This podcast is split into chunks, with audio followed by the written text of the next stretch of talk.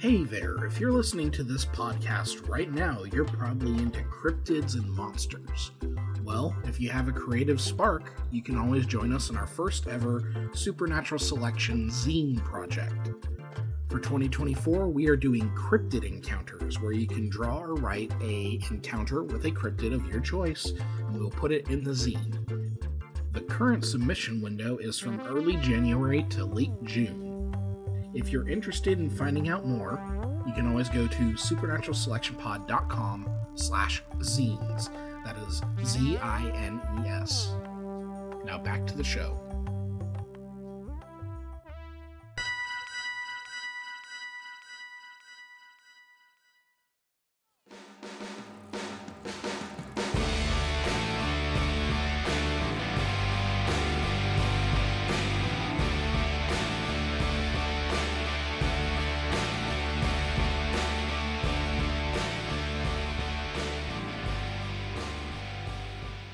Hello, you've fallen into the distraction hole. I'm your host, Kevin, and this week we've got Mike. Mike, how are you?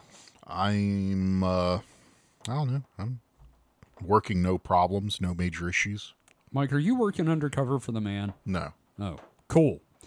And we've got David. David, how are you?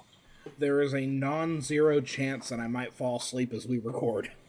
Hey, I was nodding off earlier. I was watching Project Farm and falling asleep in my chair. I Yeah, man, I'm, you- I'm tired. Yeah, that actually gives me an idea of something to talk about when it comes around to my turn.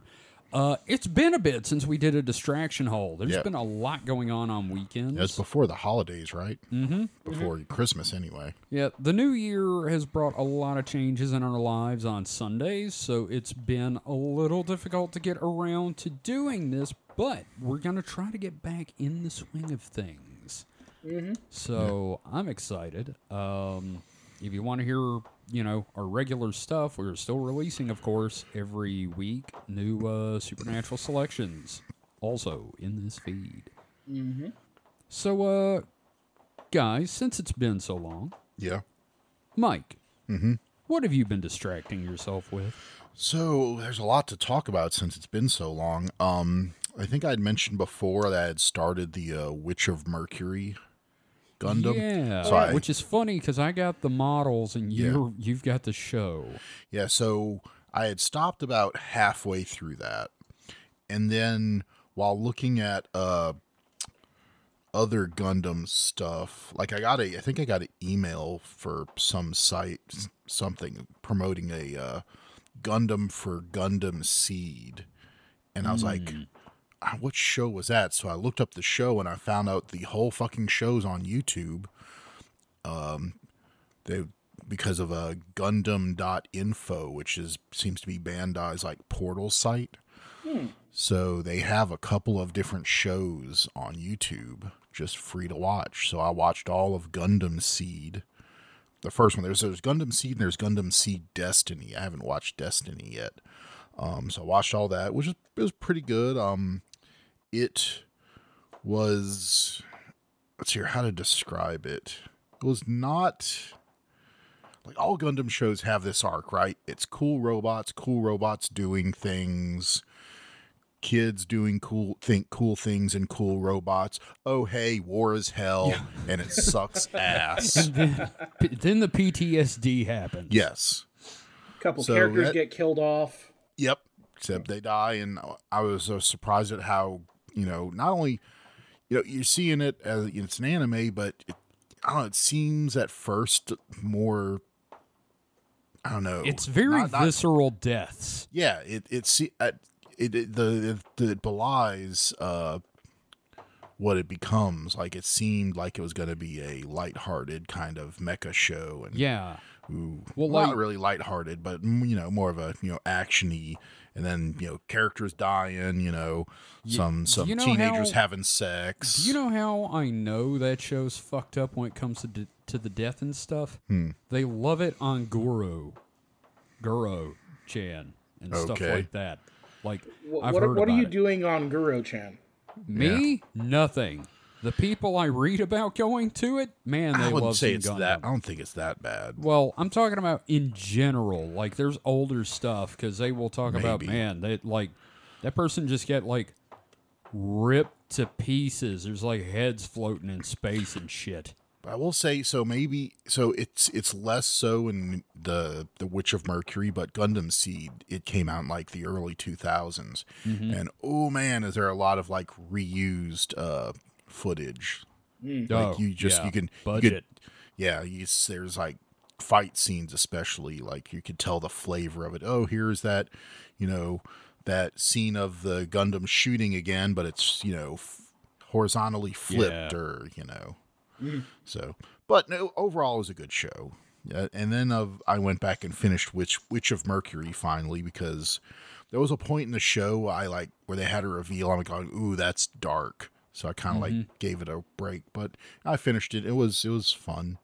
Mm-hmm. Um, I enjoyed it. It it didn't have like the resolution wasn't a big battle, which is you know kind of nice. Mm. It was it was kind of a they actually kind of you know talk things out, which, Interesting. which is a nice you know change of pace, a little mm-hmm. diplomacy there. Um, because no, no one, none of the people that you know would have fought in the big battle at the end would were ever cast as being bad people.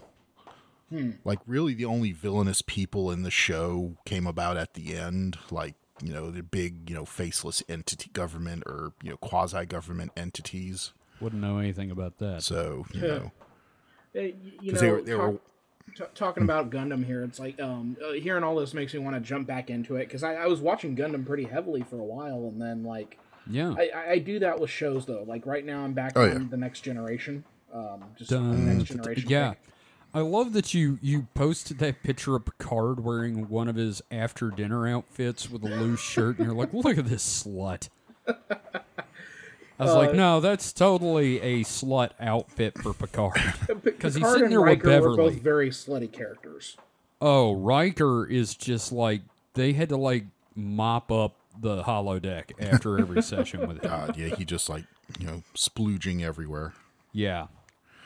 So yeah, so so I watched those, and also I uh, built a couple of Gundams. Kevin gave me one for Christmas, and I have. So that was a 144 scale Gundam Gundam, Wing. wing. yeah, wing Gundam, and I've had a one one hundredth scale Gundam 8th MS team forever. Like I bought this mm. thing like ages ago. Mike, you were weren't you living in like where I- were you? The I- Lake Roadhouse or something? No, not that long. So put it to you this way: in the box, I opened it and like kind of messed with it a little bit. Um, I think I put together one of the guns, but inside the box was a promo insert for a Gundam PlayStation One game, a Gundam Sega, I think it was a Sega Saturn game, and the upcoming brand new Gundam PlayStation 2 game.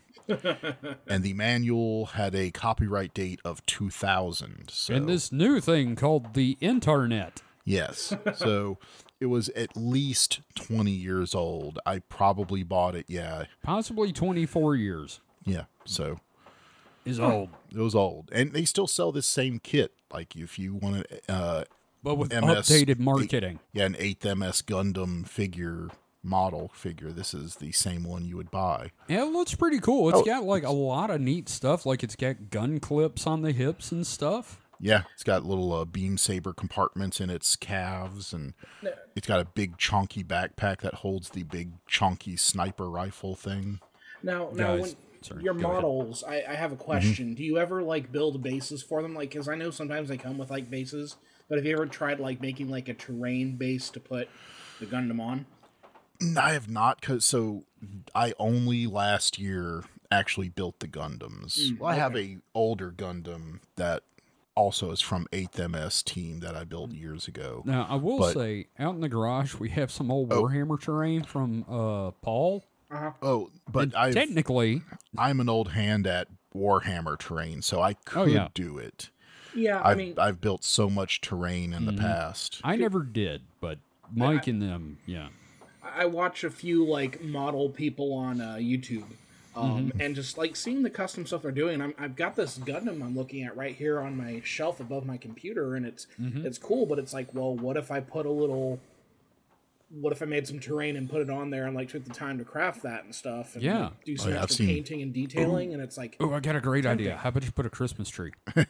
A, f- a flying Christmas tree full of lights. Yeah, Yeah, shut your fucking mouth. you started it. I know what I saw. But uh no, um yeah, the a little diorama like I saw a really cool one like a couple of weeks ago. Um it was like a a half ruined overgrown building that had like a Gundam like position near uh you know kind of like I think it was like taking cover or something behind it. It was like a really cool Now, uh whole diorama. I I love how posable these damn things are. yeah, no. They are great. Um, I am gonna say something, and this is not a joke in any way whatsoever. Do you know what I want? Hmm. One piece. Two two words. Hmm. Gunpla Robocop. Ooh, I want a Gunpla Robocop so I can have him on my shelf, gun pointed at one of my action figures with the whole dead or alive, you're coming with me. That would be dope, Yeah. man. Yeah, no, because Yeah. I, I, I, uh, today one of those videos I watched, they took like a, a stock uh, Bandai Y-wing Star Wars model, and like they detailed the shit out of it, but then they made like a landing pad on a cliff, uh, a, a seaside cliff face with a uh, with a doorway that goes into the cliffs and everything like that. Just all the detailing shit. I'm like, oh my god, that looks like so much fun to do, and I'm like, maybe this is where I need to go if I get another model if i get another gundam like maybe i need to start making terrain for him or something because like oh that just seems so exciting to do Okay. I, I unfortunately just went to Big Bad Toy Store and they have a section for RoboCop, and uh, I want I want this hundred dollar Ed two hundred nine. Oh yeah, I've Oh, seen dude. that Ed 209. That's Yep. pretty cool. No, they've got RoboCop 2 where he's got the weird mother of pearl stuff. They've got the RoboCop 2, you know, Kane. Yeah. So I, you know, in my terrain making days, there was like not a piece of trash that I could that I would throw away that I wouldn't look at and think I could make that into terrain. Oh yeah. Like, you know, Pringles cans, just old styrofoam packaging of weird different things. Mike, tell them about the roll-on deodorant. Uh, so I've made a tank out of a uh it wasn't roll on, it was just de- a deodorant stick package. Mm-hmm. Like, and I, I did, I did not come up with this idea. In fact, I saw it in, uh, I believe it was an issue of White Dwarf. Yeah. They had like you know all kinds of tutorials, and one of them was making a uh, ship out of a deodorant container. it's neat Yeah. So then, so yeah, I mean, it's just it's just one of those you know your imagination's your only limit yeah with enough you glue. know glue, paint, and you know filler to fill a, fill in gaps. You can make anything look like a neat terrain thing. yeah the, the guy uh, whose channel i've been watching he has like these sheets of foam and he'll actually like take like a like a hot cutter to like shape Yeah. the foam stacks and everything That's like that that's what Paul used to do. Yeah. God, I, yeah, the look, when- pink foam. Yeah, I that that kind of innovation came after I had really done it, so I was just cutting foam with exacto knives and stuff like my and then you see that tech and you're like oh if only Yeah, I know. Like like when uh, it first started coming about, you, Paul and I were researching how to make our own because nobody had a commercial available wire hot wire cutter at the time. So we're like looking up how to uh, what kind of wire you need. Like, could any wire work? No, you need nichrome wire. It's like, okay, well, how much power do I need to put through it? Yeah. So uh, let's see. Any other Gundam? I think that's all the Gundam stuff I was going to talk about. Um, but sp- since we're still on the anime thing, I have other animes. I've watched we watched a, watched a lot of anime the last couple months. Mm-hmm. So in addition to the Gundam stuff, I uh been watching the uh oh, the Frieren the trying to remember the full name of it now. But yeah, it's. I wish I'd wrote down the whole name. Beyond Journey's End. Beyond Journey's End, yeah. What is that? so It's, it's good. It's good. it's it's the one I've told you about, Kevin. It's the elf uh, girl. Oh, Yeah, the one it- you it- said I'd like. Yes. Yeah, it's like if you took the uh, ending of the the uh, uh, end of the Lord of the Rings and just like a hundred years later. yeah. yeah. No, it's kind of like following Arwen. Yeah, it's after Kind of it's after the big battle, which you know after Journey's End kind of implies the battle for you know freeing the world. Well, there's this uh, this elf who was the mage of the party, and being an elf, she's l- way longer lived than the rest of the party. So, you know they uh, most of the uh, well, one of the former party members dies like of old age, not like in battle. And it's kind of her, you know, what comes after what she's doing now. And she's kind of, you know, finds a new party or builds a new party. And where she was the kind of passive, you know, I don't see the point in a lot of stuff before. Now she's kind of the leader. Mm. Kind of in a not quite understanding that she is the leader, but and it's just great. Like it, it starts off as a very kind of uh, moody, not moody in that way, but you know, it, it's very introspective. It's very yeah, um, it- it's it's slow and a good like kind of character developing, character heavy. I've gotten to the the later episodes are in this kind of test situation where it's a lot more like stuff going on and more and more characters because before it's just like first you really two characters and three characters through the you know main characters now we got a whole bunch of characters mm-hmm. but it's still great it's you know i'm enjoying the hell out of it i'm just mad at myself once again for getting stuck in a currently airing series yeah. I I've really- got that same problem with uh, Delicious and Dungeon right now. That was that was My- an- another one i was going to talk Mm, about okay, okay.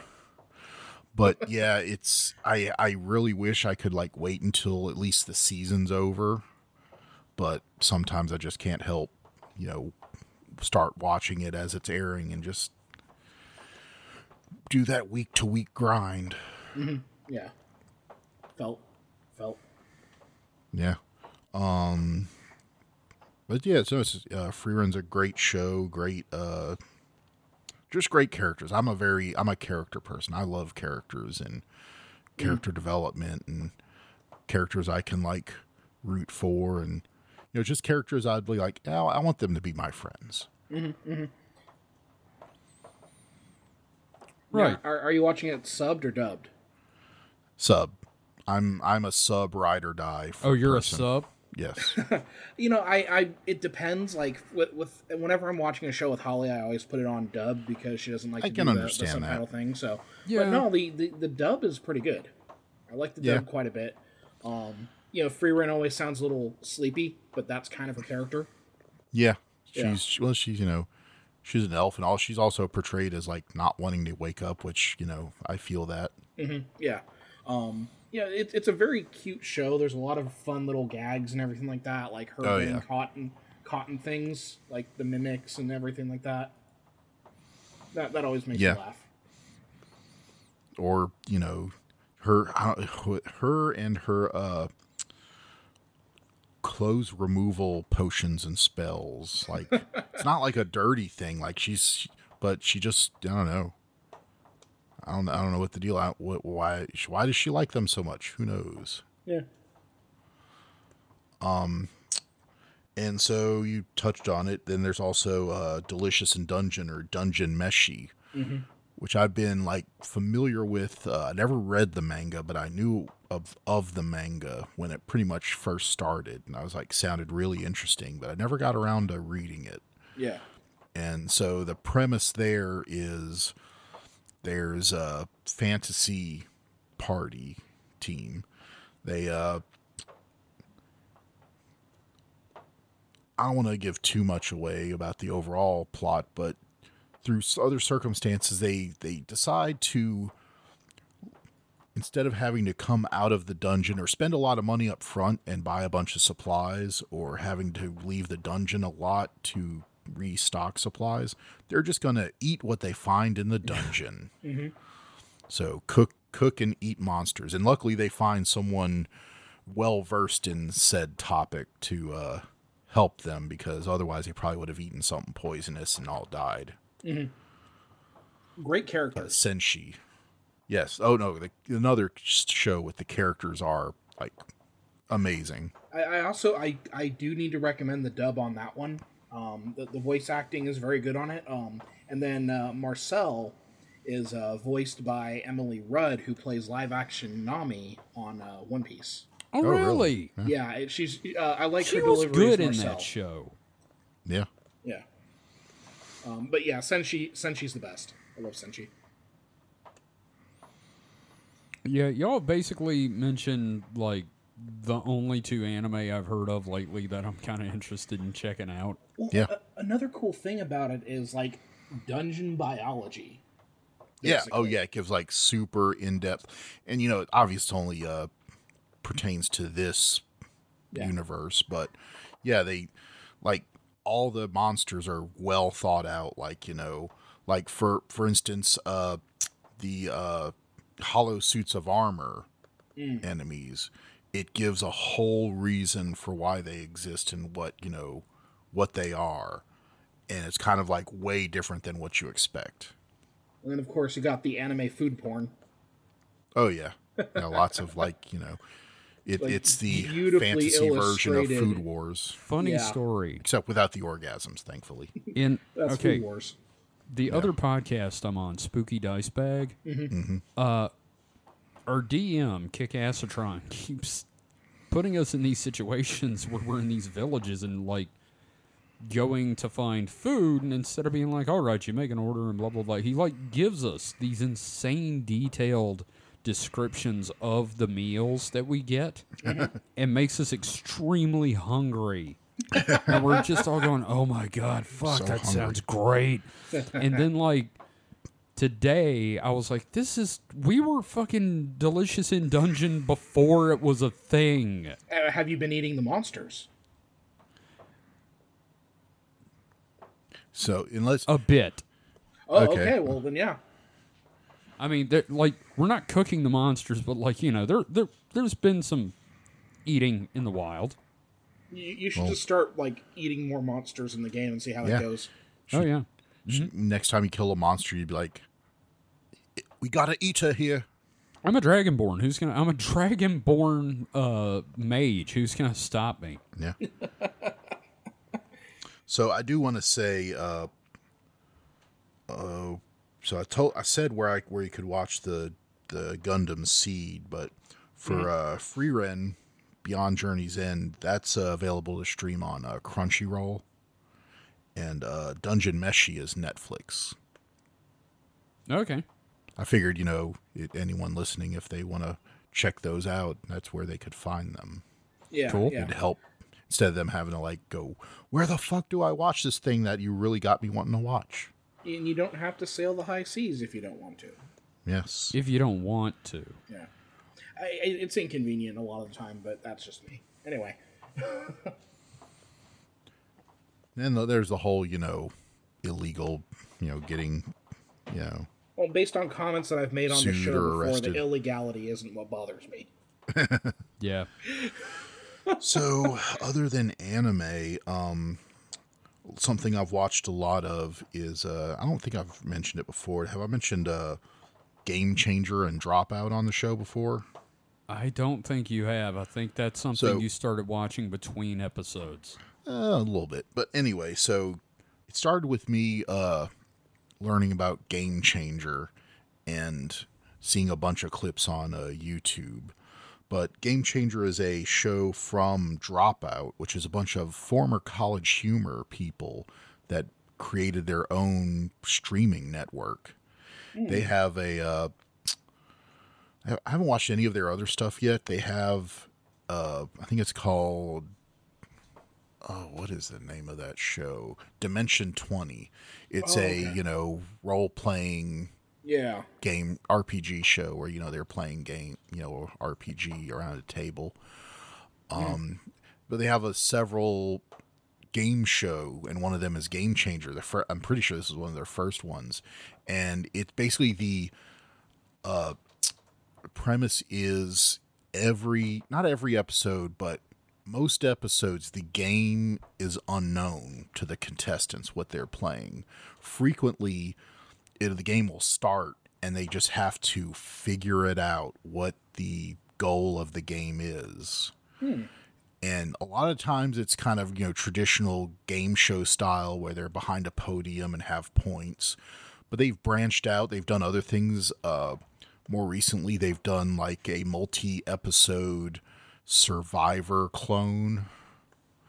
And they've even done some musical ones, which are really, Kevin would hate them, but they were really impressive for having to come up m- with musical numbers and you know the lyrics on the fly for you know prompts they were given uh, and there were different there were different contestants than normal so i'm assuming these are you know these Yeah. super theater Pe- kids people who can carry a tune. Yes oh yeah they they all, they all sung very well Yeah. and it's just really interesting like you know just having a different kind of show every time Yeah. No, I, I, I like that. I like that. Um, especially like um, because you mentioned Dimension Twenty. I I've been deep into like Critical Role. Um, yeah uh, this past uh, what like year or so. Um, so one one thing that I've been doing is I've been doing their little se- uh, side series as well. Uh, I just started doing their uh, Candela Obscura, and then they also have a um, talk show called Four Sided Dive. Um, and it's been nice to kind of do that, but it's just like switching things up, but with these um, with, with that familiarity of these um, frequent players. I like that. That's been a lot of fun. It sounds a little bit like that to me.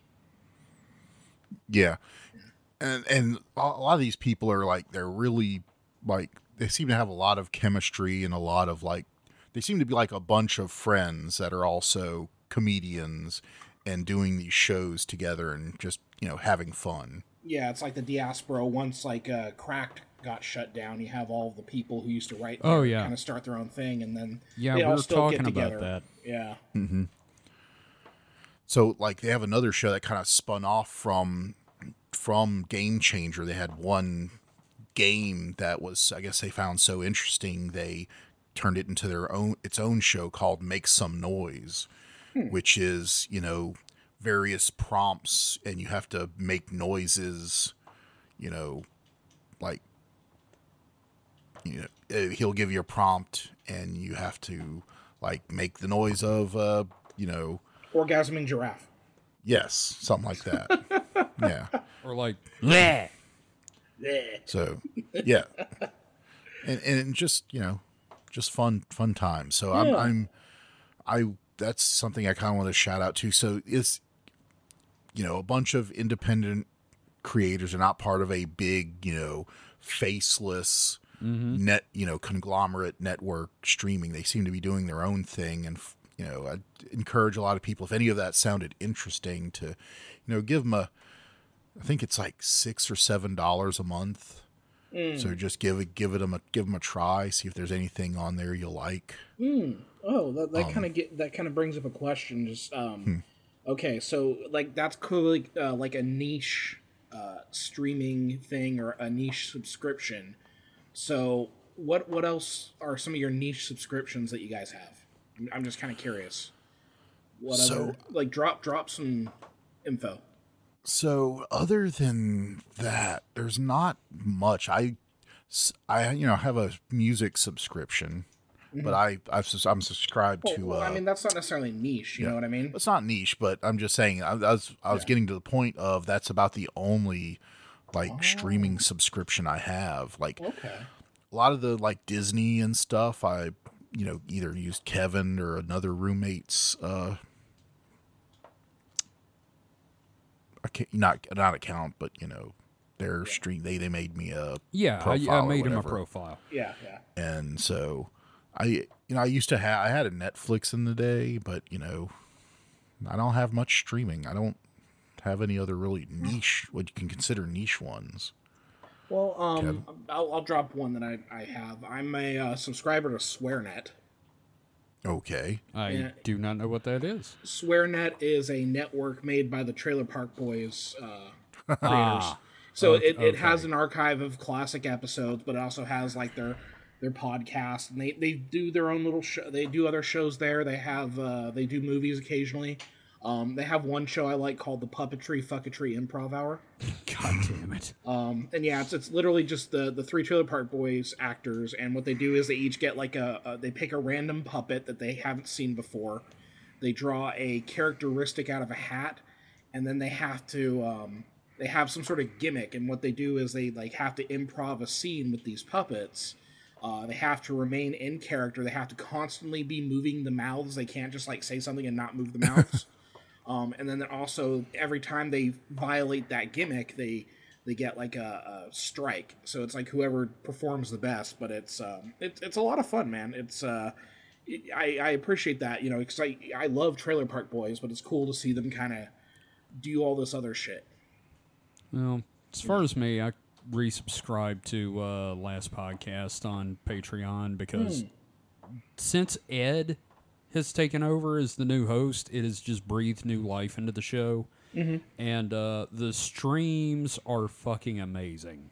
I, I need to catch up with the streams. Um, I it like you know everybody has a mandate except for Ed. Ed has a ham date, and like they have this ham chant they do at the beginning of his his his mandates. Uh, because apparently, uh, right before COVID, somebody gave him like a giant, like shrink wrap thing of ham, and then COVID hit, and he never could have what he termed his ham party. So it just sat in the, sat there until it went bad. So he started bringing it out to sh- live shows after the pandemic, and he like hauled it up, and they'd start chanting with it, and he like beat on it like a drum. Just and there was, like, rotten this- ass ham. just a shrink wrapped rotten ham, and they're going ham, ham, ham, ham, ham, ham, ham, ham, as he's playing it like a drum. and he said, "No, it's great, but I mean, like the bag broke open, so I threw it away." Oh, And I'm like, "That's just that's Ed. That is Ed Larson in a nutshell. Just I I played the ham like bongos until it broke." You broke my ham. You broke my ham. So it's it's just it it's like a whole new show and you can tell Marcus and Henry are like feeling better Yeah. about doing the show. And Ed will like come in like one episode in particular, Ed came in and was like, "Yeah, I was reading about this guy. He, like brings up something Marcus didn't bring up, and there's silence for a second, and Henry just goes, "You did the research." I was like, "Oh man, this is why I'm listening again." Okay, oh, it's nice. So anyway, just that whole you you did the research. I was like, I, I wanted to cry for him. Uh, anyway, so th- that that's the only thing I'm really you know like DIY subscribed to. Yeah, I just I that, it was interesting. You brought up uh, uh like because Mike, you brought up the game changers. I'm like, okay, no, that's Yeah. that's. I I try to support independent creators when I can. and It's tough Mm-hmm. right now, but like yeah, just, there's you know, just it's just so much. It you is. Can't, It's just being able really to kind of tough. Share to it for everything. people and let them know, like, hey, you should check these things out. I think is Yeah. helping. So So the only thing left I want to talk about is recently, like, so I keep from every angle. I've been uh getting assaulted with the uh like a dragon infinite money infinite wealth.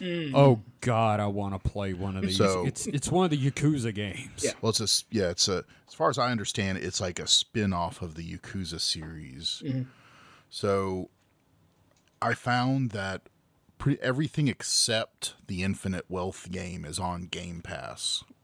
Which also I do so I do have a subscription to Game Pass for PC. Game Pass So is I great, just- man. I've been enjoying it. So I decided to uh I was like, so which one do I want to play? I'm like, well, do I want to start in the middle or start with the? So I decided to start with the very first one because they have like a they have remasters of one and two, I think, or one, two, and I think it's one, two, and three. So I started with one, and while it's not as like off the wall, it's it's very you could tell it's a parody of I'm guessing Japan must have like Yakuza like melodrama series. I can imagine. Must be a genre there because this has like what feels like tropes. Like um I can't really think of any any specific, but one of the things when it first starts, so it starts off in 1996 with like the first cinematic has the main character standing over someone dead. Then it flashes back to 24 hours ago. And then it flashes back again to the day before that. Then it flashes forward again. It's just like it's like if it wasn't if it wasn't obviously deliberate, it would have been very bad storytelling. Hmm. Yeah.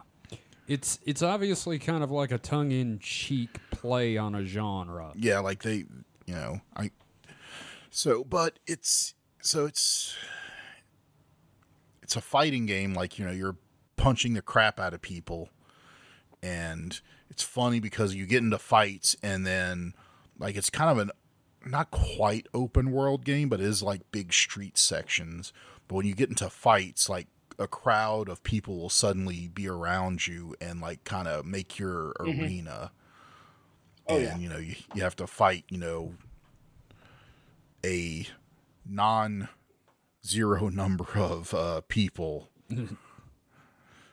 so Yeah, I mean, I'm right I'm now enjoying it. playing. I'm playing uh, like a dragon Ishin. Um, so yeah, that one that one's set in the um, in like samurai time. I, I don't know Oh, which wow. which era, Ooh. but um, it's it's fun. Like and yeah, the gameplay is very much like it's combo based fighting gameplay, but Mm-hmm. like there'll be people like watching and everything like that. Yeah. so yeah I, i'm only you know a couple maybe several hours in so not too far into it but i'm you know enjoying what i've seen so far still kind of thinking should i just jump into the crazy ones? Because you know this is while it's not boring it's also like i know what i'm like getting to or i have some idea of what i'm getting to and i'm kind of impatient to. It's like i was never really a super big fan of fighting games like as you know their merits on their own. So Yeah, well, because um, you, you have the Yakuza series, and then I think Like a Dragon is the more wacky.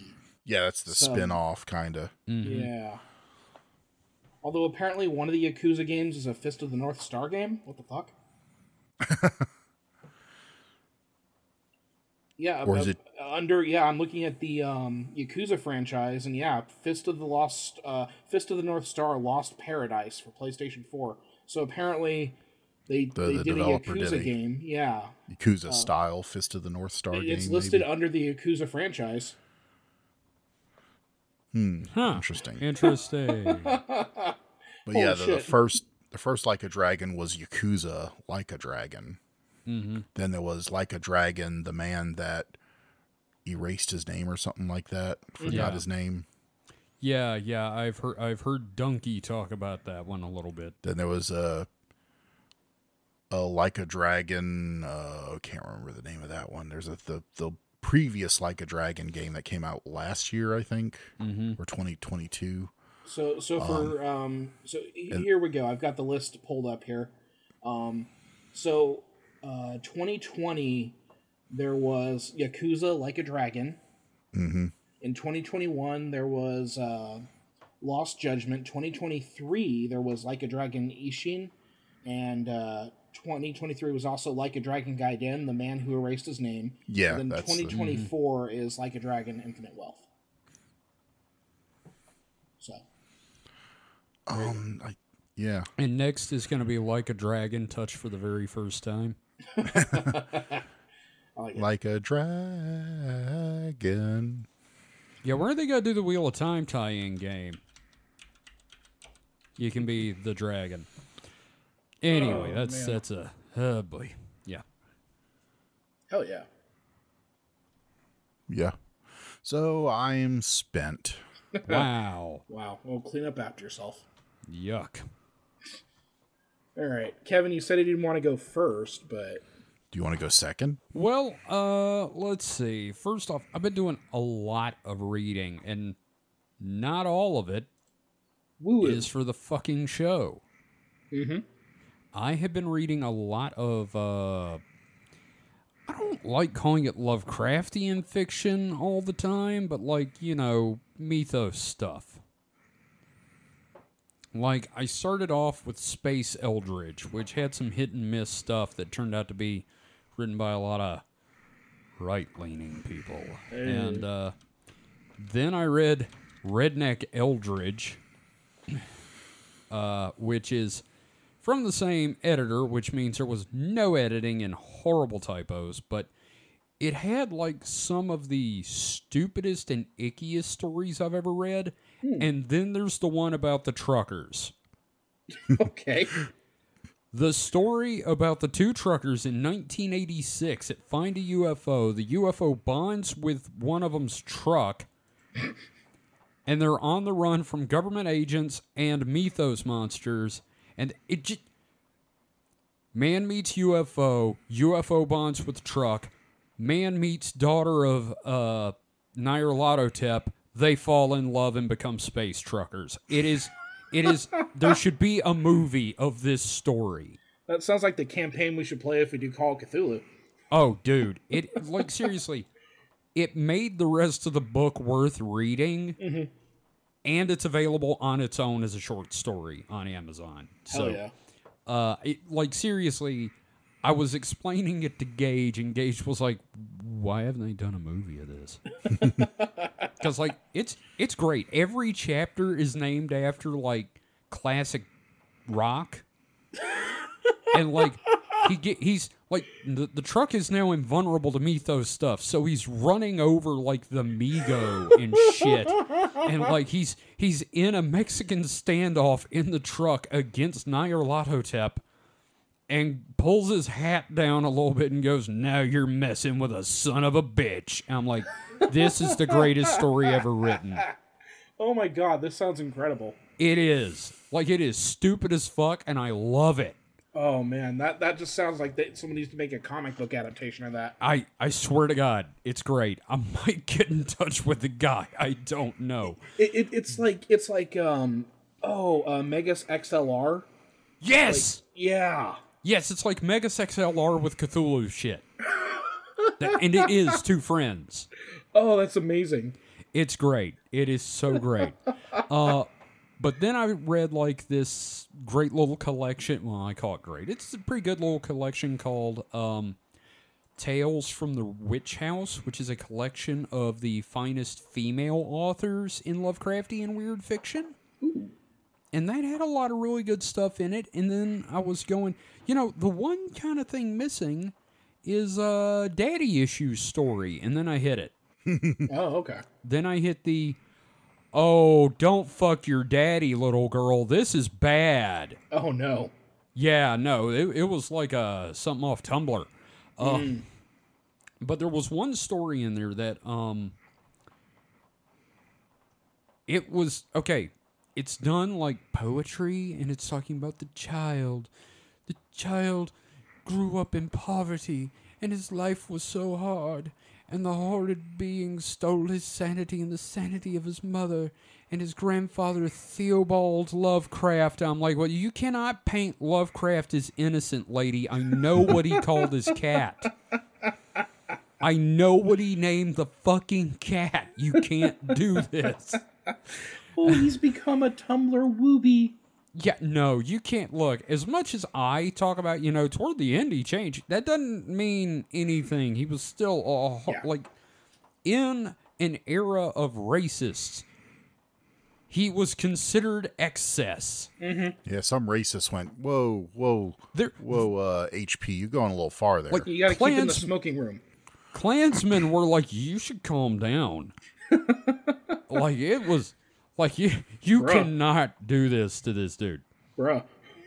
Yeah, but I'm reading another collection now. Uh, give me just one sec. I actually want to pull the uh, name of it up, if I will.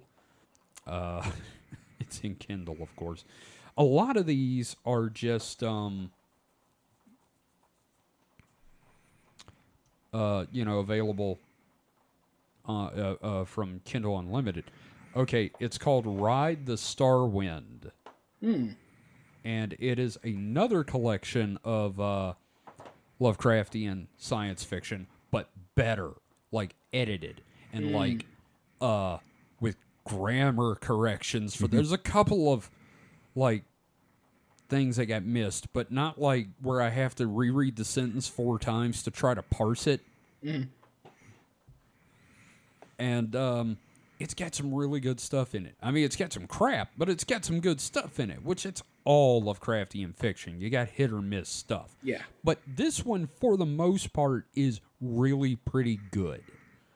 So I highly recommend that. Okay. Um, uh, I would not recommend getting sued, because that has sucked so far.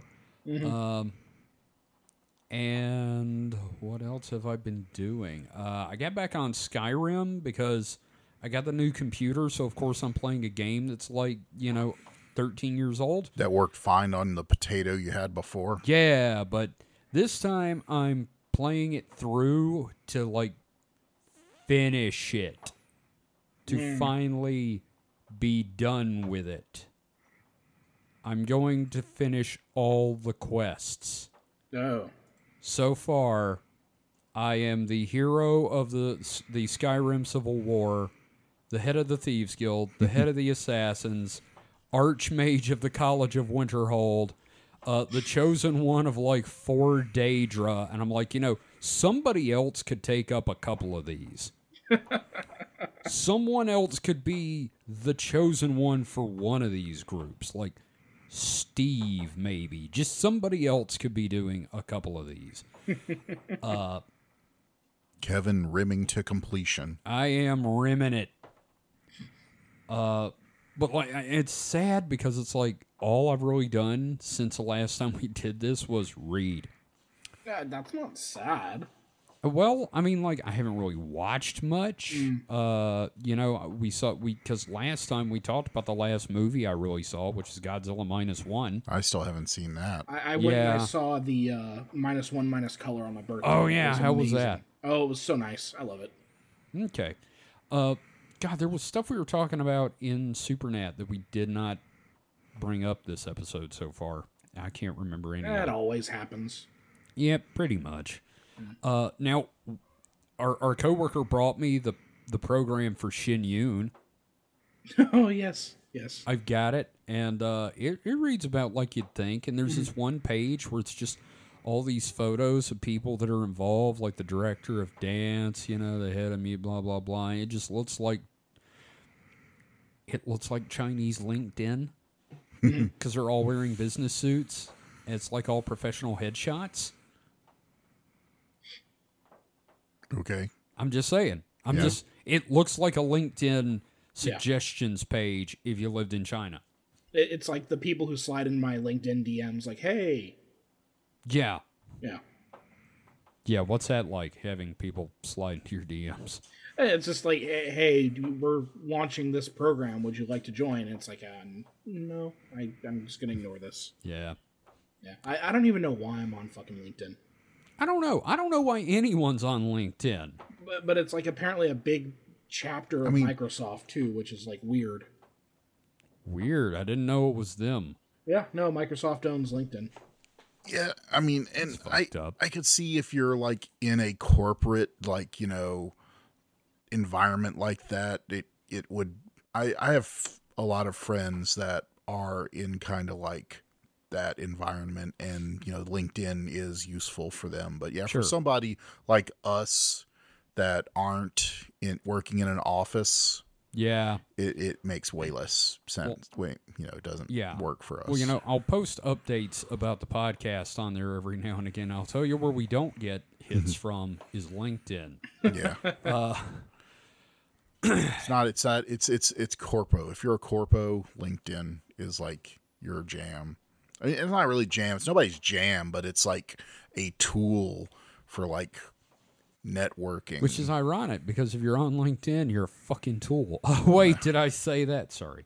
Uh, I, I'm just thinking about terrible like the amount of cringe I've seen on LinkedIn, like the, Oh, yeah? the hustle culture kind of like. Uh, Oh, yeah. oh god, Yeah. yeah. I think just that that term hustle culture is Yeah. cringe. Apparently, one of my former teachers is on there, and he's currently working for Amazon and did some kind of work on the Wheel of Time. Neat. So, like, I was like, "Well, good on you, man." Um, yeah. Um. Oh, I'm rescanning Coda's World. That's something else I've been doing. Yes, yes, yes. Yeah, and uh, which, if you don't know, I used to be a big, big time in webcomics, and uh, I started back in 2000. You know, in earnest with Coda's World, and that ran for five years. And uh, I actually, you know, it wasn't like famous, it wasn't like super popular, but like people have heard of it, and and like I've still got every fucking page. Like the actual drawn pa- paper pages. Yes, yes, from my sketchbooks. And then eventually from cardstock. So what I'm doing is the older stuff that's in terrible shape, I'm rescanning and remastering uh, to be legible for modern stuff and eventually maybe for print. Yeah, yeah. Turns out, like taking a scan page and compressing it down to like you know, I don't even know what resolution we were doing back in the day. Oh, day. it's like 600 by something, I Yeah. think. And and now I do like 800 wide.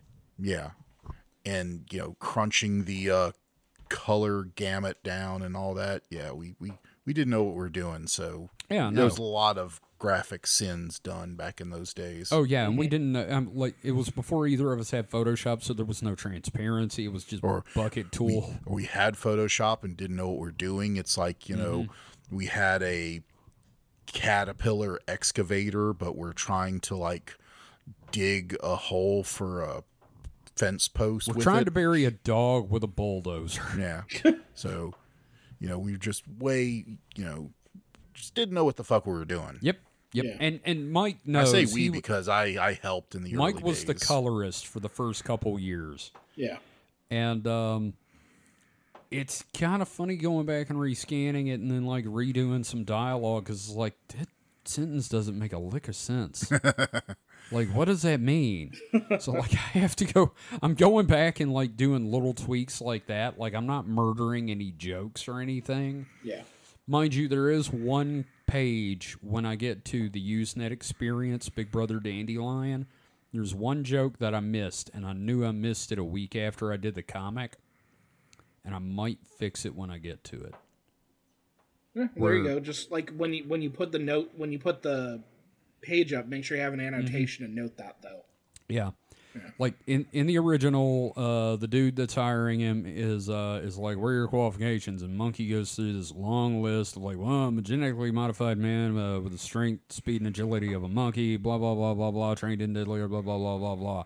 And the guy's like, "Have you had your shots?" And Monkey's like, "Yes." And a, a week later, I looked at it and I was like, "The joke should have been." Yeah, but can you drive a truck? Because it's to be a truck driver, which is ironic because the guy I based Monkey on is now a truck driver. Yeah. So the other thing I'm doing though is every now and again, maybe a couple times a storyline, I'm redrawing a page. Hmm. So, you know, same character designs and everything, same dialogue, just redrawing what's there with new art style. So, uh, I have this one that's like halfway through the drawing process, and like the first four panels are redrawn, and the last half aren't, and it looks like I had a stroke halfway through, uh, which is, it's. I'm not being offensive because I cannot tell you how many times when people have looked at my old stuff, gone like, "You drew all of it, yeah." What happened? Oh, I fucking got better. What do you Yeah. think happened? It's called practice and art and shit. Come, what the fuck? Who does that? Okay, okay. In all fairness, I did have like, uh, I'm gonna paraphrase here. One of my teachers looked at my art one time and said, "That's pretty good for a quote for a mentally handicapped kid." Oh Jesus! He didn't say mentally handicapped though. This, those, this was the 90s. yeah, Jesus. this was, That was- 94. It was our so Mike, you remember Yeah. our social studies. He's dead. It was Mr. Johnson. Yeah. It, I mean, Yep. He wasn't a bad teacher, but like he was old guard, which is funny Yeah. because I think he was his, he was like real gay, I think. no, he had a girlfriend. Yeah, and then no girlfriend ever Nope. again. No, he had a no, he had a girlfriend like later, like he didn't at You're first. shitting yeah, me. no, I think he, I think he was just one of those guys that you know doesn't really have a lot of lifelong lifelong bachelor, I guess. That's that, or you know, he just was in way denial. But Yeah, I think it was denial I don't because think like he was gay. I don't know. I kind of hope he was just because, like, it'd be nice. now, ironically, one of our other teachers, Mr. Cora, uh, his daughter, he's passed on now, but his daughter is Cat Cora from Iron Chef America. No way. Yeah, Yeah, that was that's our history teacher's daughter. Cool. Yeah, Sweet. no, he. Yeah, it was funny because like I was always worried in class. I'd be reading like one of the Wheel of Time books. I'm reading like the third book, and I'm like, oh no, I hope I don't get in trouble. And I look up, and Mr. Cora is fucking reading book four of the Wheel of Time. I'm like, ah, I'm good. so, I miss that man. But anyway, I lost the thread. Coda's World rescanning. it's going up on Drunk Duck because uh, my webcomic host is shutting down. Yeah. I'm losing my website, and uh, honestly, I've been getting it for free for like a decade, so you know I'm not gonna bitch. Uh, big thanks to Vic for hosting me for as long as he did. So, you're a good man, Vic. Uh, guess that's all I got. Really, I've not had a lot going on in my life. So, uh, I tell you what, guys, why don't we take a break? And when we come back, we'll talk about David and we'll see about some kind of a closing ceremony that may, in fact, involve a game. All right. All right, we'll be right back after this.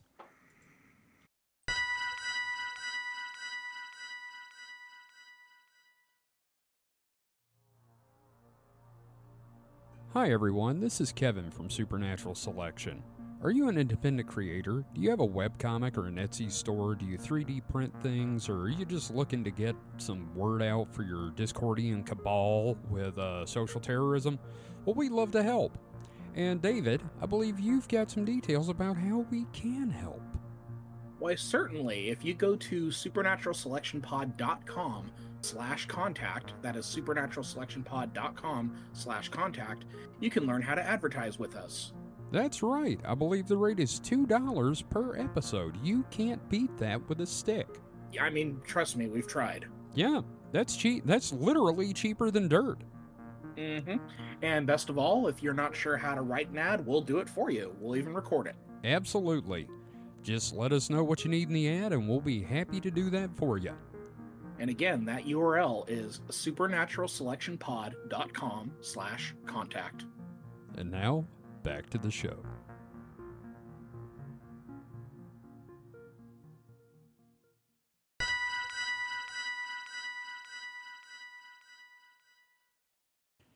And we're back. Now, guys, before we move on, there's one thing that I thought of while I was uh, away from the microphone. And uh, it's something that happened in a recent recording session for Spooky Dice Bag. And uh, it's not like a major spoiler or anything, but uh, as we're playing, we're in this town and we're getting uh, we're getting a meal. Like I said, in the games, uh, Kick Astron does a real good job of describing the meals, but he's talking about these heated grains that we're we're gonna be eating and everything. and uh, after after a minute or so, him describing the thing, I'm like, Are, Would this happen to be hot wheat? and it turns out, yes, it's fucking hot wheat because they've been listening to the show. And uh, I will never live down hot wheat. Hot wheat. Hot, Hot wheat. I don't know fuck, what man? I I know what I meant. I realized what I meant. Uh, back when I listened to um, uh, uh, Mysterious Universe, they would refer to some things they did, uh, like stories that were, you know, the term separating the wheat from the chaff. Yeah. Well, anytime they had a story that was just intensely stupid, even for them, they referred to it as hot chaff. Like the hottest chaff. And I think my brain tried to say hot wheat in response to that, and it dawned on me that no one knows what the fuck you're talking about, Kev. you just said hot wheat. Apropos of virtually nothing. Yeah, apropos of nothing, you just talked about about microwaving grains, just straight grain. Good job, bud. Hot wheat, hot wheat. It's the only thing to eat. Anyway, that's just I wanted to bring that up, so there, there we are. Enjoy your hot wheat, everyone. Oh, you know, there's a cream of wheat, which is hot wheat. It it is, but that wasn't what I meant. I know. Yeah, just reaped wheat, heated. Fuck me. the heat of the wheat is what you reap in the sheets. Shut up. so, David, what have you been distracting yourself with? Oh yeah, hey guys. Okay, so Hi um, there. Yeah, no, I've um, so uh, got a couple quick little video game things, and then I'm gonna talk about something else. But um, Cool. new new Diablo season started, Um, Okay. and I'm getting really tired of every season opening up terribly, and then they them them patching it. For once, I'd like a season Fucking to kick off. I'd like a season to kick off. I, I'm I think I'm just getting tired of live live service games. No, I get that. I've Yeah. been tired of them. So, so the new season, um, I'm not even going to try to pronounce the names of things. It's, uh, you get a robot companion, like a little little wait. arcane, like a little arcane Oh. spider. I was gonna say it's the Terminator. Yeah, and, and, you know with the you you put runes on it, and it, it's supposed to help you in combat. It's like whatever, it's it's fine. Like you know they'll do that, but they won't let me have like a decent fucking necromancer. Um, but the the big issue with the update, number one, the itemization is still awful. Um, I'm still waiting for them to fix the goddamn item system because that is essential to my enjoyment of Diablo. Um, yeah, I mean that's kind of the big deal is getting items and shit. Well, and the other thing is the update involves traps. Now, traps I don't necessarily have an issue with. It's just the way that they implemented them ran counterintuitive to the, the Diablo gameplay loop, which is just like moving fast. You move fast, kill things, you pick up the loot, you keep moving, it's go, go, go, go, go, go, go, right? Um, Right. They they introduced these special dungeons, um, vaults that have these traps in them, and you can kind of like blow through them. Uh, well, or- originally, like if you blew through them, you wouldn't get your reward, so you had to take the time to deal with these traps. There'd be like spike pits that would come up. There'd be like rotating columns of fire and everything like that. It, it slowed down the gameplay and everything like that. I played for like an hour and I'm like, nope, I'm done. Um, but they did patch it and the funniest thing is the way that they improved it was by basically negating the traps almost entirely. They're still there but they don't really affect you too much. And it's like it, it's it's so weird that like one of their big gimmicks for the season they just basically kind of got rid of. But it was also like a fundamentally flawed addition Yeah. that just did not meet the the expectations. Um, so yeah, I like I, I really do like Diablo is one of my favorite franchises. Um, yeah, I'm, I'm really pulling for like Diablo Four. I think it's gotten so much better since it launched. Um, but it's But it's one of still kind of yeah, Yeah. it just there's something about the development team where I don't know. It's like the right hand isn't aware of what the left hand is doing, um, and it's it's super frustrating because it's like I love Diablo. I love the gameplay.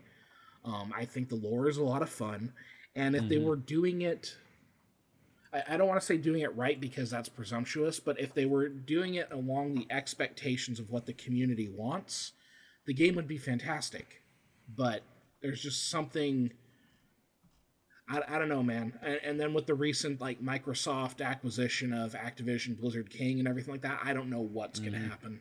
So, yeah, Yeah. yeah. So you know, I'm I'm playing through the season now. I'm like level forty something. I'm just kind of playing casually. I'm not gonna try to do any of the race or anything like that because when I um last season I did the race to 100 and then I stopped playing for like six weeks because I'm like, eh, I'm done. So I'm just gonna try to find the right pacing here. Um, you know, the the spider, the the robot spider companion, fun. Um, I don't Mhm. think it's strong enough for an entire season gimmick, but I, Right. I don't know, man. I'm just like, I'm just really tired of developers not spending time to play test this stuff. You know, that's something that I've been reading about lately is shit like where just because it's p- procedurally generated and a lot of it doesn't mean it's good, you know? It's Yeah. just ideas that come up that people think is a great idea. Yeah. And then, you know, I um so I did end up picking up Baldur's Gate 3. I think I've mentioned it at some point. Um Yes, yeah, yes, you so- did. So I I finished up Act Two. Um, I'm just kind of like starting Act Three. Um, I'm right now. I guess I'm gonna be heading off to um, a certain location, a demonic location, but like. I just got kind of overwhelmed with the amount of stuff going on in Act Three that I had to step away for a little bit. Like, um, yeah. No, I get it. It's a lot, happened to me a couple times. Yeah, and then especially because I keep reading up on all these things that I missed, and I'm like trying not to roll a new character. Oh yeah, that's that's a danger. So, so what I'm thinking I'm gonna do is uh, I want to. I think Holly and I can do couch co-op. So I think we, I, I might roll a couch Oh, yeah. co-op campaign with her. Uh, that way, I just I do like Mm-hmm. do a new character because I, I want to try out a monk, but I don't want to give up my um my um warlock just yet. And I, Yeah. I, I know I can also like have a couple different save games going, but I don't want to necessarily like leave myself on Act Three on the Warlock and start playing through Acts One and Two of an entirely new character by myself. So it's uh, right. I, I don't know, man. It's like a, I love Baldur's Gate Three, but like something about hitting Act Three, it's just like oh, it can man, be this- overwhelming for yeah. sure. So I'll probably get back into it. Um, you know, I, I'm mostly playing um, Diablo, but like I, I do want to get back into Act Three. Um, you know, like again, just playing a Warlock is my jam. I love the Warlock, Eldritch Blast, everything. Um, but you know, part part of the reason I picked up uh, Baldur's Gate Three is because my tabletop group stopped meeting for a little bit. Yeah. Yeah, because we, we had our New Year's villains campaign. Which did I did I ever talk about that? Uh, I don't know if you did. So um yeah, I'm I'm like the new guy to this established group and everything like that, and they have some like traditions and stuff. So um um in at the beginning of the year, uh they do this like uh the host does like an all day thing. He's got like two groups of people. I was in the second group um that came in the evening, and um we did this kind of uh fun little one shot of we rolled level 11 villainous characters. This was Dungeons and Dragons. Um we we went through um a city. We ended up meeting up with Themishad and everything like that. And what it did is it set up the villains for when we return to Dungeons and Dragons with new characters. So we created our own villains. So I, I've got my character. I had a lot of fun with that. That's also the character that's kind of my basis for my Baldur's Gate character. Um, but then we just didn't meet until um, last week. So it, it was like kind of agonizing, right? Because like, um, I, I've I've gotten really into the tabletop stuff because like I've always liked it, but I've not had the opportunity. Now that I've had the opportunity, I can't imagine not having a chance to play. Yeah, no, that's I. That's why I'm so friggin' excited about the podcast. I just I love playing D and D. Yeah, yeah, and so um, we we just started. We have um, like a Wednesday group, and then there is a Saturday group. Saturday group hasn't met met up yet, um, but we have started the Wednesday group, and we're doing Star Wars Saga Edition. Mm-hmm. And uh, I thought I'd talk a little bit about the character that I'm rolling. So, um, uh, so the game we're doing is set during the um, around the time of the Mandalorian. We're, we're doing a post Jedi before the pre uh, before the sequel trilogy sort of thing, and my character is a um, Kushiban. Now, are you familiar with the Kushiban at all? This isn't the big green rabbits, is it?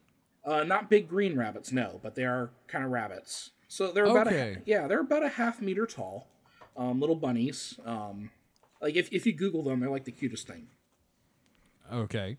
Yeah, uh, do me a favor and Google and just take a look. Okay, and how do you spell that again? Uh, K U S H like Kush, and then I B A N.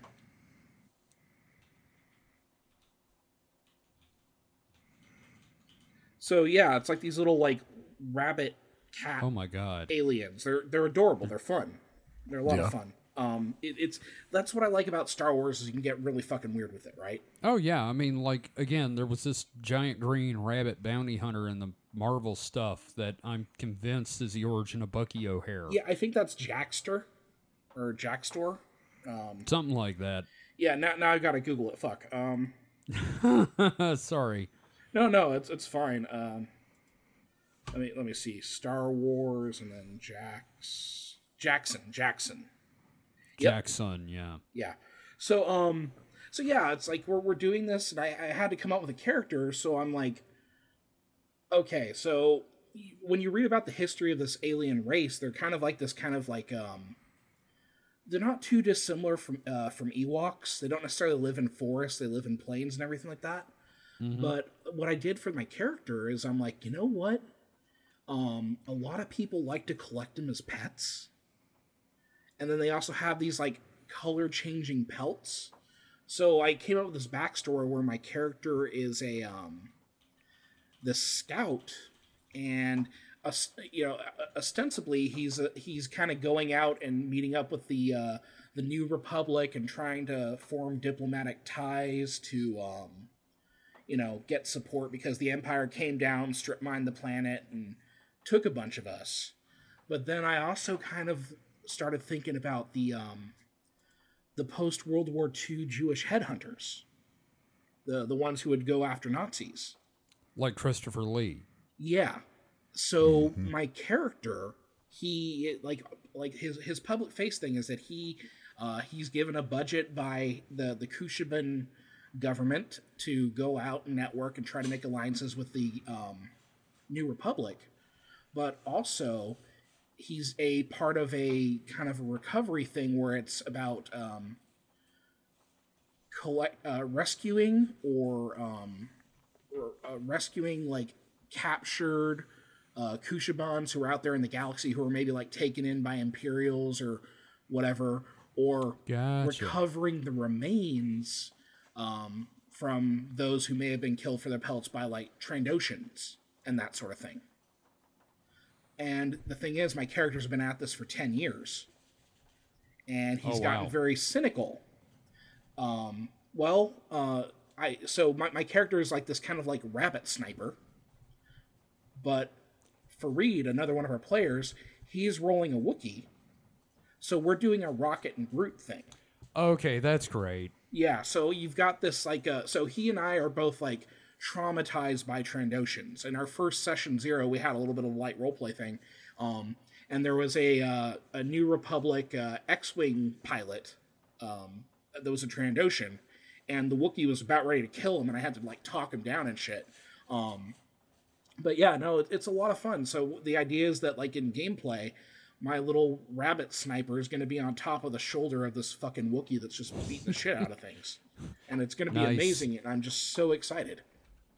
No, I'm sure you can't wait. That sounds like a lot of fun. I never did get to play the Star Wars games. I did get the. Uh, uh, one of my friends gave me the reprint of the core rule book of the original one from like the 80s slash 90s. Mm-hmm. Like, what is Yeah. it? West End Games or whatever? Yeah, we're doing the Wizards of the Coast um, Yeah. one. Yeah, it's it's a D twenty system, but Mm-hmm. um, yeah, no. And it, what what's nice is like because I came into this group uh, during an existing Dungeons and Dragons campaign, and I did not know a lot of the Dungeons and Dragons lore, so I kind of felt myself kind of like out of touch with things. Like, don't get me wrong, the group's great and everything Yeah. like that, but it's also like, man, I feel like a third wheel.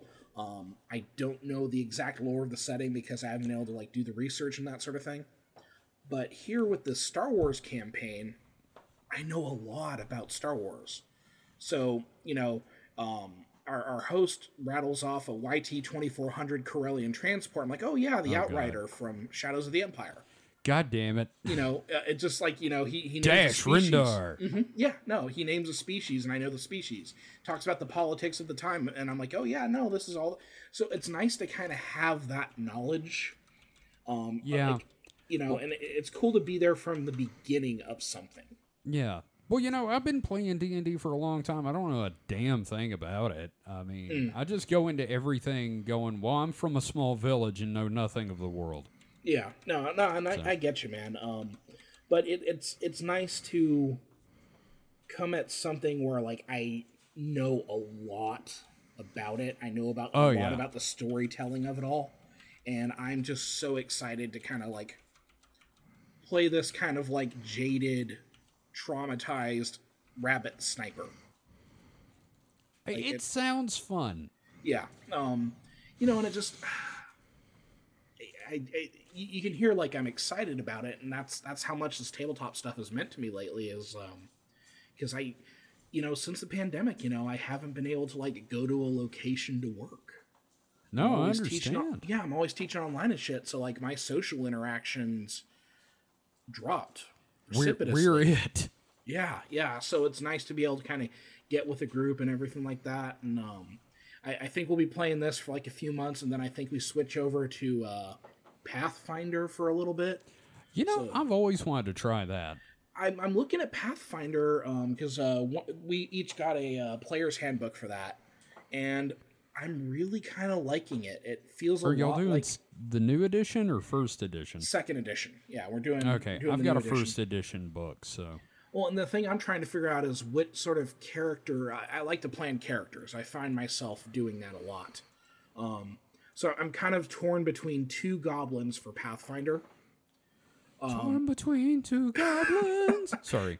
No, no, no, that's cool. Um, so one is going to be a goblin rogue named Mock the Knife, Oh God damn it! and the other one is a goblin alchemist named Doctor Boom. But he's not actually a doctor. he just named himself Doctor. 'cause that's No, what it's makes him a great. doctor. That's yeah. That's it. His first name is Doctor. His last name is Boom. Yeah, and it's it's- one of those things where it's like you know, uh, Rogue pretty straightforward. Alchemist seems to be like complicated as fuck, but I kind of really want to play an alchemist. So I don't know, man. Um, Yeah. I just well, I mean, like yeah, in our game, this is the first time I've ever played a magic user. 'Cause it's like, what do you want to play? Thief. I'm a thief. I'm always a thief. It and it and uh, gotta miss Paul and his bard. Yep. I keep Me and of- him being the most annoying characters in a game. God, man, I, I really want to play a bard sometime as well. I, I feel like bards would be dope. Um, because I know in Pathfinder you could play a skeleton, so I kind of want to play a skeleton bard and basically just base him off Brook from uh, One Piece. Okay. No, I gotcha. Yeah, because I, I I find myself inspired by like certain characters and like, oh, I, I can probably like transplant that character. You know, we got to work on your character for Call of Cthulhu. Yeah, I, I really want to um, like I, I have the rule books uh, downloaded. Um, I don't know Mm-hmm. if I should say that, um, but yeah, no, I, I'm I'm really intrigued. I- Perfectly legal PDFs. we- we need to figure out like the setting. You know what I mean? Because a It's lot modern day. Okay, we're doing like It's today it's today. mo- it's got yeah. Yeah. Oh, oh, It's- okay, it's okay. It's modern day uh, Arkham, Massachusetts. I always said it in Arkham, and it's always modern day because what about cell phones? Do you think that shit works around the, the mythos? Okay. Do you really think you're gonna get near a gug and you've got cell signal? that could honestly be like a, an episode of this show as all of us like planning characters for Call of Cthulhu. Yeah, And like I don't know. Well, okay, so here's how you can do it. If we want to do a session zero, what we did for this one was uh, who, what, why. And what happens is the DM is leading us through, and then he would turn to one of us and put us in a position to tell us, uh, to say something about another character. And they have to roll with that. So it was like yes and around the table, creating a situation where all of our characters came together. Okay, It, it that's was interesting. it was fucking ridiculous. At one point, uh, we're trying to figure out if this guy with a lightsaber is an actual Jedi. So my character, he stole one yeah. So my character ends up just taking out his rifle and shooting at him. to see if he can block it. Yeah, yeah. And then he ends up like blocking the bolt. And then there was a joke about it, like hitting someone down the road or something. But, Oh god. but like shit like that's a lot of fun. It was it was a very yeah. fun little system to. But it's kind of cool because you kind of try to paint someone into a corner and see how they wiggle out of it. I think my two favorite characters I've ever had in Call of Cthulhu were both Mikes. The first one was a guy named Frank Rigby. He was a uh, former police detective that, uh, due to all the adventures I sent him on, had a phobia of being underground and in basements, and uh, had a sh- had a shotgun. And uh, they they the rest of the players started nicknaming him uh, uh, Frank Howitzer Rigby. blowing the mythos' heads off. Yeah, no, because if there's one creature that is highly susceptible to shotguns, it's the mi-go. And Mike was just like disintegrating the fungi of from Yuggoth. Oh, what, what and was the then other you character? threw, uh, well, and then you threw, uh, what were those hairy Oh, the ghouls. the ghouls at us that were mm-hmm. like immune to bullets. Yeah, they take like half damage to bullets. So I was So kind of like, and it was great because they show up and the it, the way we were playing it at the time. I think this may I don't know if this has been taken out or not, but like if you fail a sanity check, you can make a knowledge roll. And if you fail the knowledge roll, it works as a sanity savings throw because you go into denial. yeah, you don't know what you just saw. Yeah, so they're there. Warren fails his sanity check and then fails the no roll, pulls his revolver out and just goes, fuck that, that's a monkey, and starts shooting at the ghouls. Uh, but the other character Mike made was uh, Vinny Two Thumbs Santiago. He's basically Carl from Aqua Teen if Carl was a low level mafioso. That's amazing. And again, my favorite thing that happened was I asked everyone to declare what they were going in with, and uh, they're like, "Okay, I've got my revolver, got my sword, cane, cane," and Paul's like, "I got a garden gnome," and Paul playing Toby, the homeless guy, is like, "I got a garden gnome and an outboard motor," and I was like. Mike, what you packing? And he goes, my swinging dick. And I know it's stolen, but God, it was so fucking funny. None of us expected it. Yeah.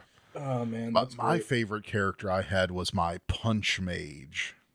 Oh Hmm. God! In Paul, in no, in in Scott's game, right? So yeah, he was a mage, and I don't know what it was, but the the way the dice gods like panned out was all my magic failed. Like shoot a magic missile, it does like nothing of Yeah. damage.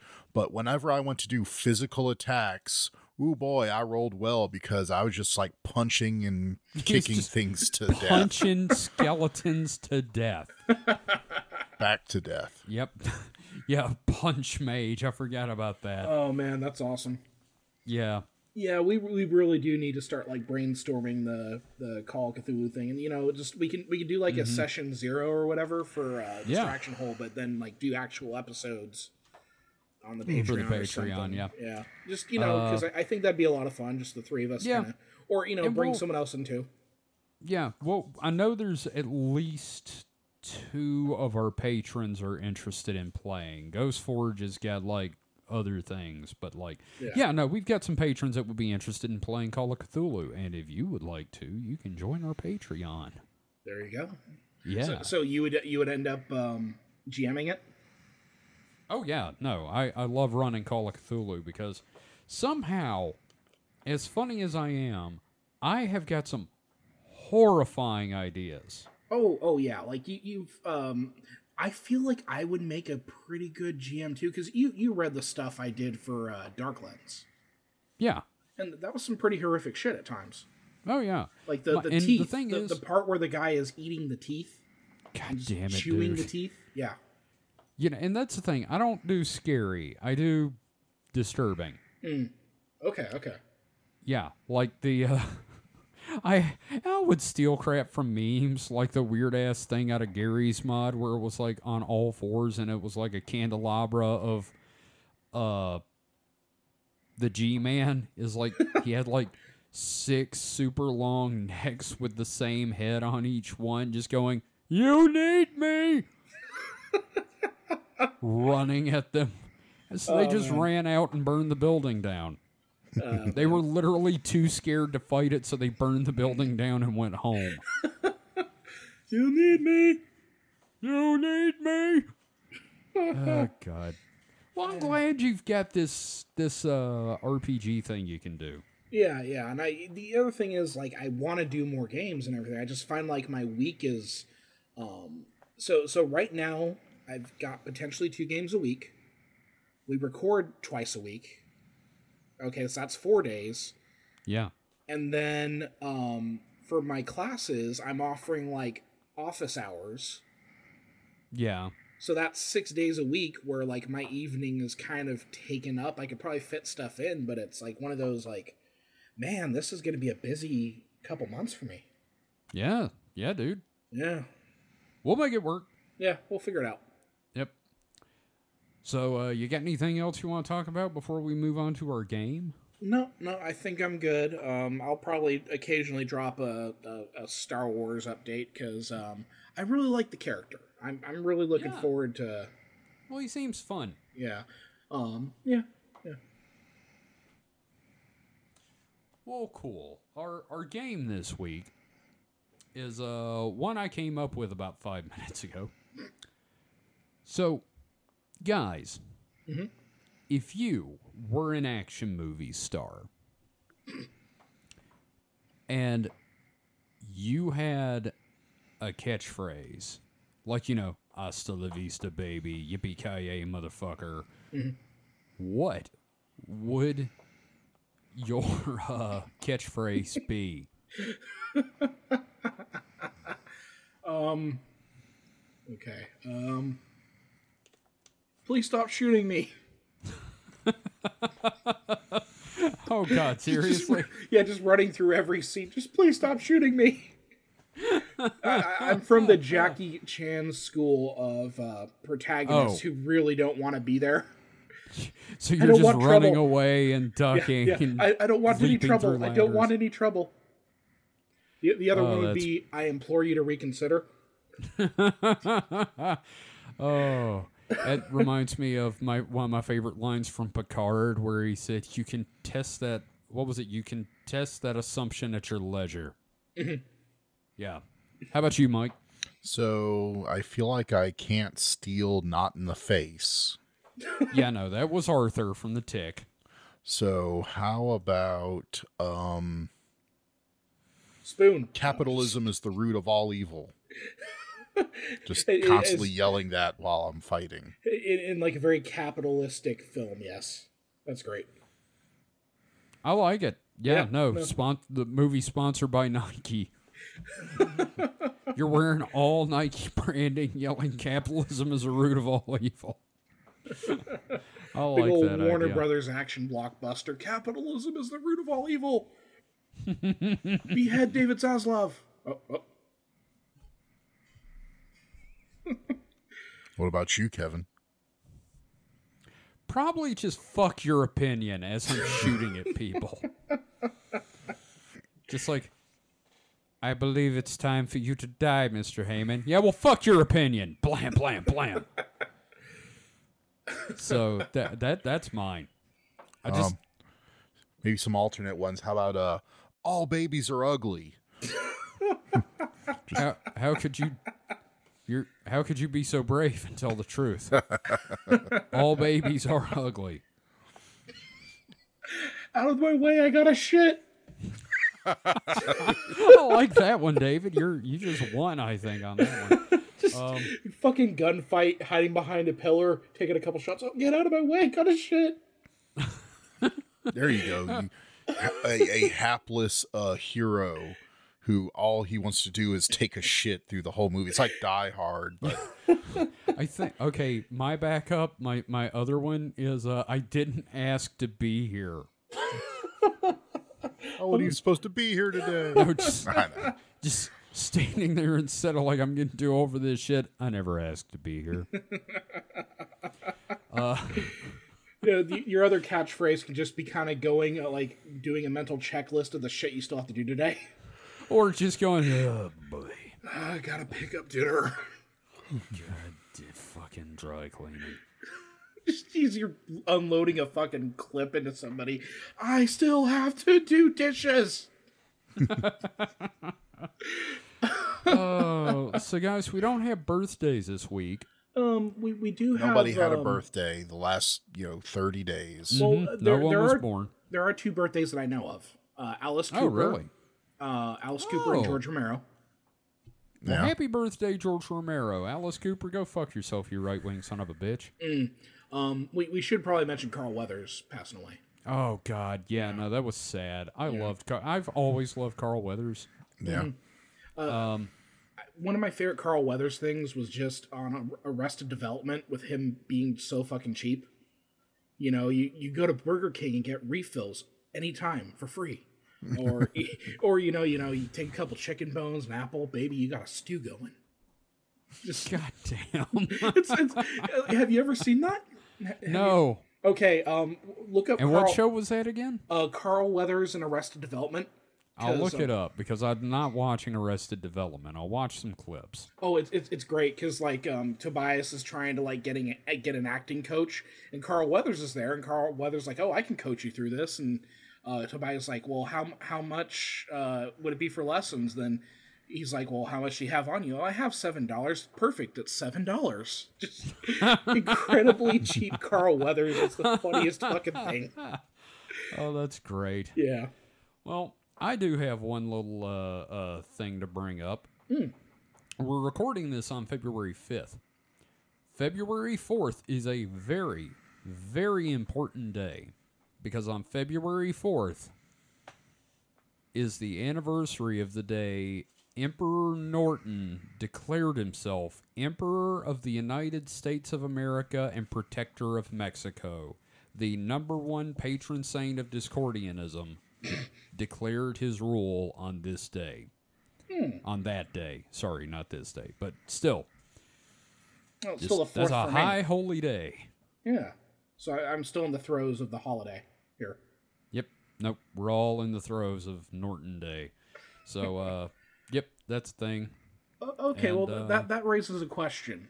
If you Mm-hmm. if you like say you had the ability to just spontaneously declare yourself the ruler of a nation, but it couldn't be a superpower, what nation are you picking?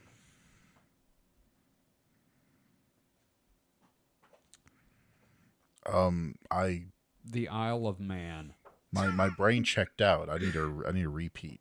Okay, If so you could, dec- yeah. Sorry, David. Go ahead. no, so so you have the ability. You've you've been granted a wish by a genie. Um, Mm-hmm. That you can spontaneously declare yourself the ruler of a nation, but it cannot be a superpower. I'm changing nation? my answer. Yeah, which nation do you? Madagascar. That's a good one. I So like that. so no, you know, U.S., China, Russia, Nope. Canada. Canada. I don't know uh, what makes a superpower a superpower. Like all are all European countries superpowers? I'd say like If they're in the European members? I don't know. Uh, mm. Well, there's small countries in Europe you could. Yeah, yeah, Probably that's fair. have, like- um, Japan, I guess, is one. Japan's a superpower. Is Australia? Yeah, they're kind of like the big name in the in, in the southeast. Guess anyone with nuclear weapons. Yeah, probably. yeah, well, that's fair. Um, then how about? I took all the ones I was interested in. What Madagascar? No, I mean Oh. the superpowers. Wales. No, besides they're not really an independent country. They could be if you took over. Yeah, that's fair. I I will allow it. Um, the Republic of Texas. No. Ugh, fuck that. Um, yeah, I don't know. Uh, Yeah, I guess it- just a it's nice, you know, island somewhere, tropical island. Yeah. let- let's just One- declare ourselves kings The of New Sandwich Zealand. Islands. Oh, there, there Wait, you what? go. Yeah, Mike, you could have the Sandwich Islands. Mm, maybe something like Caribbean, where there's lots of rum. Okay. Jamaica? Well, there's lots of Caribbean nations. Other Yeah, than but Jamaica's Jamaica. where the rum no, really comes no, from. they, no, there's plenty of other rum. Barbados. Yeah, There you go. You get Barbados. And too I many will zombies pick, there. I will pick that big floating trash patch in the middle of the Atlantic. oh god, I read a Lovecraftian story about that where uh, it tried to eat him because it had become a god. There you go, Kevin. You should have took a- Antarctica. I don't want Antarctica. I know what's there under the ice. But you could Waiting. command it. You really think the elder things are going to listen to a goddamn thing I have to say? Well, you know, if you if you own Antarctica, why not? The genie's given you this wish, so I just doubt. you you would get you would have power. You'd have power over all the inhabitants of said, you know. Admittedly, Antarctica is not actually a nation. Yeah. It's yeah. a Damn right, it's Well, not. it landmass. becomes incorporated as a nation when you become the sovereign of it. Yeah, and, and I everyone already has took- to I bow already down took to you. Madagascar, so I'm happy. Which Kevin Madagascar wants- seems like the best one. Why? Because of the lemurs. I was I wasn't No, thinking that, but now that you mention it, yes. no, there's just a lot of neat animals there. Well, and it's it's like a cool little island with cool animals and Mighty gas car. Yeah, that also it's because every time I play Risk, I ignore the rest of the board and it just becomes a fight over Madagascar. so everybody's like, God damn it, move. I'm like, no, this is my land. I'd almost forgotten Madagascar. I am the sovereign king of Madagascar, so. So yeah, that's it. Um uh, uh positive affirmation. Uh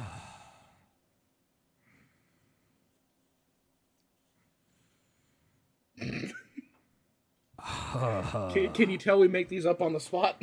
Well, the problem is I I normally have one, but like so much has been going on the last couple months. I don't know that I have a lot of positive in me at the moment. Um, Do you wish to Kevin? defer to another person?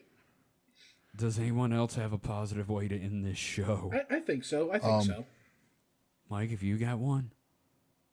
I found a positive affirmation generator. Oh, Oh, shit. oh man, a- I need to ask Chat GPT for one.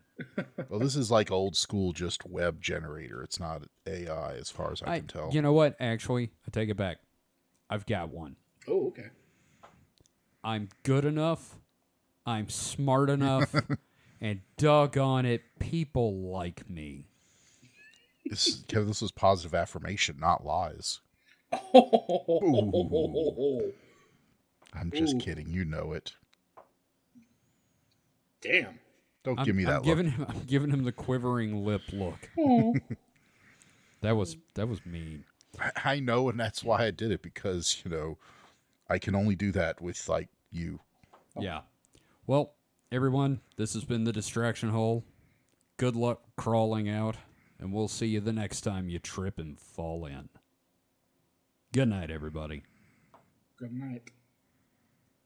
Ninety night. I'm Stuart Smalley.